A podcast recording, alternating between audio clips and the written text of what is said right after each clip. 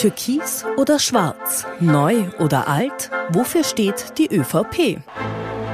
Die neue Volkspartei von Sebastian Kurz ist Geschichte, die Zukunft Aufgabe von Karl Nehammer. Doch reicht der Rückhalt aus den eigenen Reihen und wie kann der Weg aus dem Umfragetief aussehen? Journalist Klaus Knittelfelder, Politikberater Thomas Hofer und die ehemalige ÖVP-Strategin und Pressesprecherin Heidi Glück beobachten und kennen die ÖVP von außen und innen. Eines ist klar, die Partei ist im Umbruch. Ein halbes Jahr nach dem Rücktritt von Sebastian Kurz ist Karl Nehammer nun offiziell Parteichef. Für Diskussionen sorgt aber allein schon die Ankündigung von Altkanzler Kurz beim Parteitag dabei zu sein. Ich glaube, es hätte mehr Debatten darüber gegeben, wenn er nicht dabei wäre, weil jeder die Frage stellt, äh, ähm, wendet sich die ÖVP jetzt von ihrem Ex-Kanzler ab. Und der, man darf nicht vergessen, Sebastian Kurz hat in der ÖVP sicher noch ganz, ganz, ganz viele Freunde. Die freuen sich alle, dass sie ihn dort sehen. Ich glaube nicht, dass die zwei in Feindschaft leben. Ähm, allerdings äh, fällt es auf, dass die Rücksichtnahme des Altkanzlers auf den aktuellen Kanzler sich teilweise in äh, sehr engen Grenzen hält. Er tritt äh, öffentlich immer wieder groß auf, macht auch größere Projekte, äh, zieht damit also sehr viel Aufmerksamkeit immer wieder, immer wieder auf sich in einer Phase, in der, in der der aktuelle Kanzler das nicht unbedingt gebrauchen kann. Denn eigentlich sollte es die Woche des Karl Nehammers werden, mit der Kür zum Parteichef als Höhepunkt. Doch Kurz gibt Interviews, tritt auf, stiehlt immer wieder die Show. Und das, obwohl er und sein engstes türkises Team nach Korruptionsvorwürfen und Skandalen schon vor Monaten die Politbühne verlassen mussten.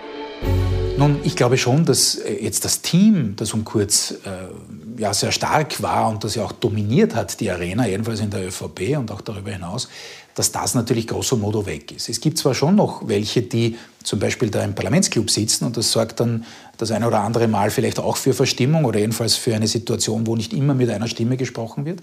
Aber grundsätzlich ist es natürlich schon so, dass derzeit jetzt einmal klar ist, äh, dass jetzt äh, die Kurzlinie nicht mehr die tonangebende ist. Der Journalist Klaus Knittelfelder sieht allerdings noch einen zentralen Türkisen ganz an der Spitze, Karl Nehammer selbst. Wie grenzt sich Nehammer jetzt von der türkisen ÖVP ab? Meines Erachtens ist das kaum möglich, weil er selbst ist eine türkise Erfindung.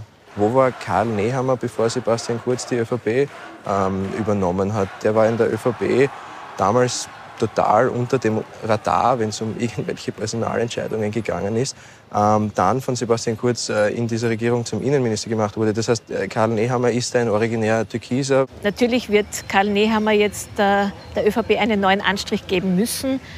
Da wird sicher noch ein bisschen Türkis durchscheinen, es wird ein bisschen Schwarz durchscheinen.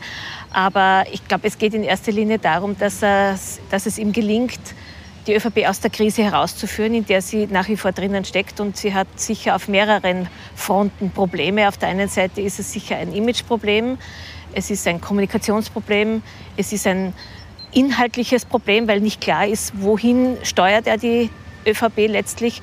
Und das ist auch ein personelles, das aber, glaube ich, in, der, in dieser Woche vermutlich schon gelöst worden ist. Denn am Montag beendet Elisabeth Köstinger ihre Karriere als Landwirtschaftsministerin.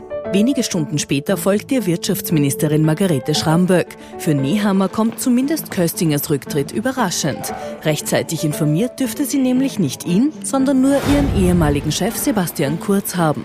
Ich würde mal sagen, es war nicht ganz so fair, wie es hätte sein können. Aber rückblickend gesehen war es wahrscheinlich trotzdem der bessere Weg, äh, weil damit es die Chance, die haben wir die Chance gegeben hat, dass er schon mit seinen eigenen, mit neuen Leuten auch beim Parteitag auftreten kann. Wenn ich als Ministerin den äh, Bundeskanzler ein paar Tage vor einem sehr wichtigen Parteitag ähm, eine Stunde äh, vor meinem Rücktritt endgültig darüber informiere, dass ich das jetzt zu tun vorhabe, dann ist das eine relativ schwierige Situation für einen Bundeskanzler. Ähm, man hat es ja dann auch gemerkt in den äh, Stunden und Tagen, die darauf gefolgt sind, dass der, der große Plan was da jetzt wie passiert und die große Strategie, den, den gab es ja nicht. Dann war es eben so, dass die Regie äh, der Bundesparteispitze entglitten ist, weil eben Köstinger das Heft des Handelns an sich gerissen hat, Fakten geschaffen hat. Dann in einem zweiten Schritt hat man natürlich auch äh, Frau Schramböck äh, nahegelegt, dass sie denselben Schritt setzt, denn man hätte nicht zwei, drei Wochen später die nächste Regierungsumbildung machen können. Also war schon klar, dass man das jetzt in einem Aufwaschen machen muss.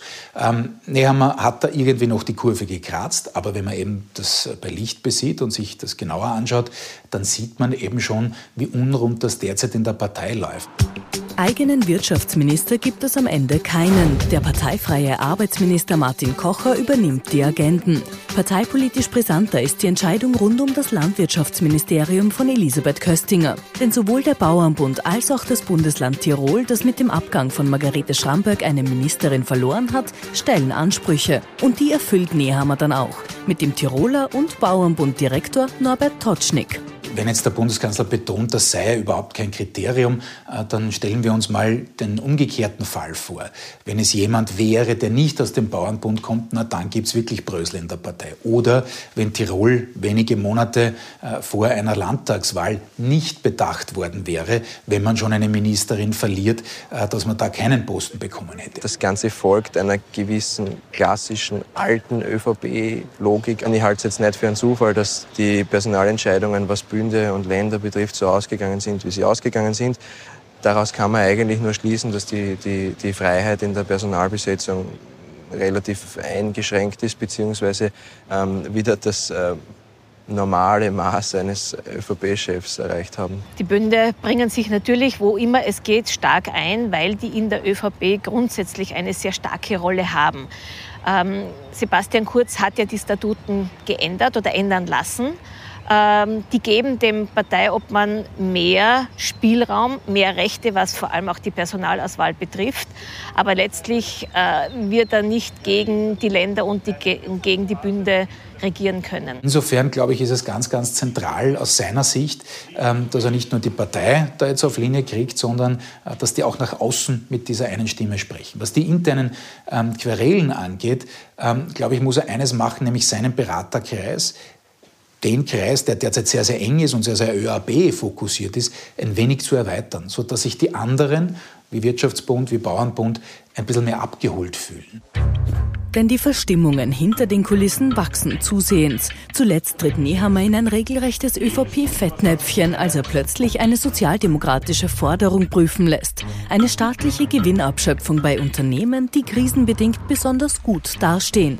Vor allem wirtschaftsseitig äh, brodelt es dort drin ja jetzt auch nach äh, jüngsten Aussagen, die die dafür sehr viel ähm, Aufsehen gesorgt haben. Also ich bin mir nicht sicher, ob die klassische Einigung ähm, da überhaupt ein, ein erreichbares Ziel ist. Was man machen kann, ist äh, die Stimmung verbessern ähm, und sich damit äh, Zeit zu verschaffen und Raum zu verschaffen, um politisch Akzente zu setzen. Das ist eigentlich inhaltlich politisch so gut wie gar nicht noch passiert. Er hat ja quasi so im Vorbeigehen ähm, eigentlich die alte Schüsseldoktrin quasi mehr Privat, weniger Staat, ähm, quasi abgeschafft oder jedenfalls massiv in Frage gestellt. Und das ging natürlich vielen in der ÖVP durch Mark und Bein. Da hat es eine wirkliche Schockwirkung gegeben, auch wenn man sie nach außen äh, nicht wirklich so gezeigt hat oder zeigen wollte. In der Wirtschaftspolitik würde ich mal sagen, hat er sich persönlich jetzt nicht besonders profiliert noch. Äh, sein Thema ist aus meiner Sicht viel stärker das Sicherheitsthema. Dort ist er auch quasi politisch aufgewachsen. Da merkt man auch, äh, da kennt er sich aus. An Sicherheitskrisen mangelt es nicht. Der Krieg in der Ukraine geht weiter. Die Corona-Pandemie ist, wenn auch in den Hintergrund getreten, noch lange nicht vorbei. Immer drängender wird für Nehammer aber seine ganz eigene Identitätskrise und die Frage, wofür steht er und wofür die ÖVP? Es ist klar, dass alle mehr als genug zu tun haben mit der Krisenbekämpfung. Aber diese, ich sage das gefährliche Wort, Visionspolitik in die Zukunft gerichtet, die braucht es eben auch. Also ich glaube, das nächste Mal bei der Nationalratswahl wird die Frage ganz entscheidend sein für viele in der Bevölkerung, wer kann dieses Land am ehesten äh, erfolgreich in die Zukunft führen. Möglicherweise gelingt die Konsolidierung einfach, äh, indem man politische Projekte vorantreibt. Ist in den vergangenen, vergangenen Wochen eigentlich ähm, nicht wirklich äh, passiert, da ist sehr wenig weitergegangen. Ich kann mich eigentlich an keinen Mai erinnern, an dem so wenig Regierungsvorlagen in Begutachtung waren wie jetzt. Und für die Nummer eins braucht schon einiges mehr. Äh, da wird das nicht ausreichen. Deswegen braucht es klare Ansagen und eben auch wieder ein ganz ein starkes, klares Profil. Und ich denke, sie muss sich zurückbesinnen auf das, ähm, was ihre DNA ist. Und der Markenkern der ÖVP ist die Wirtschaftspolitik. Ob mit altem oder neuem Markenkern, für Parteichef Karl Nehammer ist es dringend an der Zeit, die ÖVP in eine neue Ära nach Sebastian Kurz zu führen und von der Defensive in die Offensive zu kommen.